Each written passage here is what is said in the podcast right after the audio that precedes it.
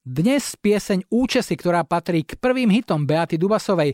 Autorom piesne je Pavol Danišovič, ktorý stál pri Beatiných prvých profesionálnych krokoch. Ten príbeh je jednoduchý. My sme boli, ja teraz neviem presne, 81. 82. rok v porote Košický zlatý poklad. Bolo tam, ja neviem, 10-12 pesničiek a jednu z pesničiek spievala Beata Dubasová a uputali ma na ne dve veci. Prvá bola tá, že prišla na pódium ešte nič neurobila a všetci stíchli. Takže tam je taký signál, že nejaká aura tam asi je. A potom spievala v podstate štandardnú, celkom dobrú pesničku, ale mala zaujímavú farbu. Po tom festivale sme dali trošku reč, ona bola vtedy, myslím, že stropkové. Tak som sa aj pýtal, že či by si nechcela skúsiť nejakú spoluprácu. Ďalší moment, veľmi dôležitý, ona bola ochotná všetkého nechať, presťahovať sa do Bratislavy, nájsť si nejaké zamestnanie a plus minus pol roka sme len korepetovali repetovali pri klavíri a hľadali nejaký výraz.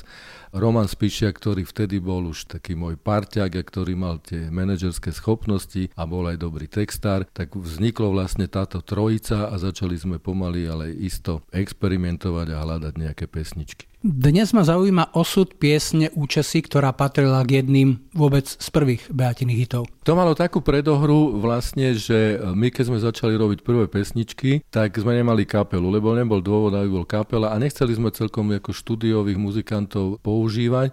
Vznikol zárodok skupiny Kamene, čo znamená, že klávesy, programovanie, syntezátory a všetka tá high-techová dobová technika bola v rukách Pala Zelenaja, ktorý podotýkam je o 15 rokov starší odo mňa. Ja, ja som mal akorát automatického bubeníka Doktor 55, ale on bol neuveriteľný, že on sa v tom úžasne vyznal a tak vlastne vznikli tie prvé nahrávky, ktoré sme nahrávali v experimentálnom štúdiu, tak vznikol Maznačik napríklad.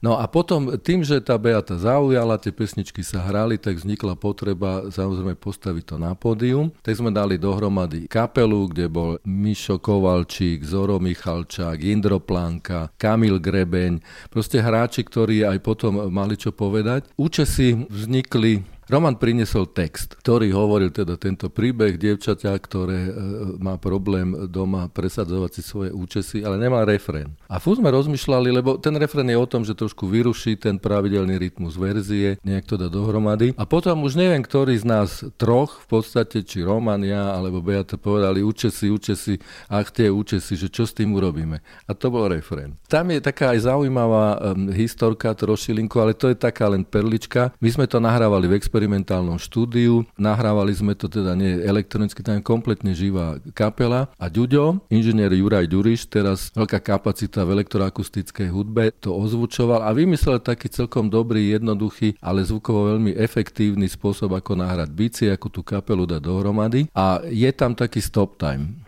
ktorý sa vždy po, po refréne opakuje. A Indro Planka trafil inú dobu, ako mal, že to tak nadskočilo a urobili sme z toho princíp, že to tam je taký fórik, do toho Zoro Michalčák nahral taký syntezátorový efekt a pesnička bola na svete a vtedy e, veľmi populárna sobotňajšia relácia 5xP fungovala. Tak ja som zobral tú kazetu, odnesol som to tam, e, Jožo Kaiser bol myslím, že vtedy režisér a tomu sa to hneď na prvú páčilo, tak som vedel, že asi nám to prejde a prešlo nám to. Je ale paradoxné, že táto pieseň sa nedostala na prvý Beatin album. Bolo to preto, že už do týmu prišiel Vašo Patejdl, respektíve priniesol viac piesní, ktoré sa potom objavili na albume a tie vytlačili niektoré iné?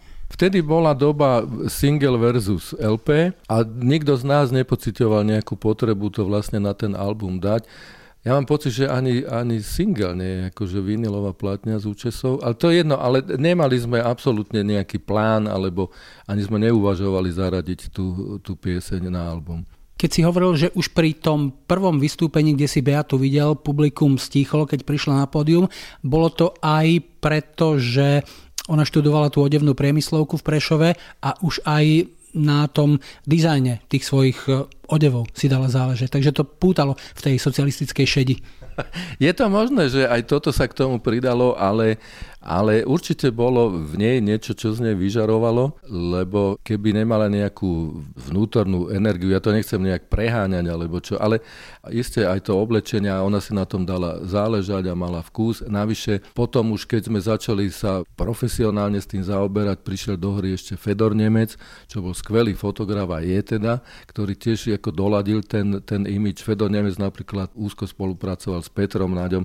To bola celá taká tá generácia, takže aj ten vizuál tam hral veľkú úlohu, ale veľmi dôležitú úlohu, ale to už nie je o účesoch, zohral Vašo Patejdl. Lebo vtedy to bolo tak, že keď sa nahrával album, e, obyčajne sa robil v Pezinku, kde bolo taká prenajata, teraz je tam Šimák, myslím, že ten kaštiel. Tam bola pôvodne nejaká telocvičňa, potom sa to prerobilo a bolo tam štúdio Opusu, čo malo obrovskú výhodu, že to bolo mimo všetkého a tam sme vlastne v podstate mesiac sa zaoberali s tými pesničkami, hľadali sme zvuky a tam som bol svetkom aj toho, ako pracuje profesionál, pretože Vašo už vtedy bol úžasný profesionál.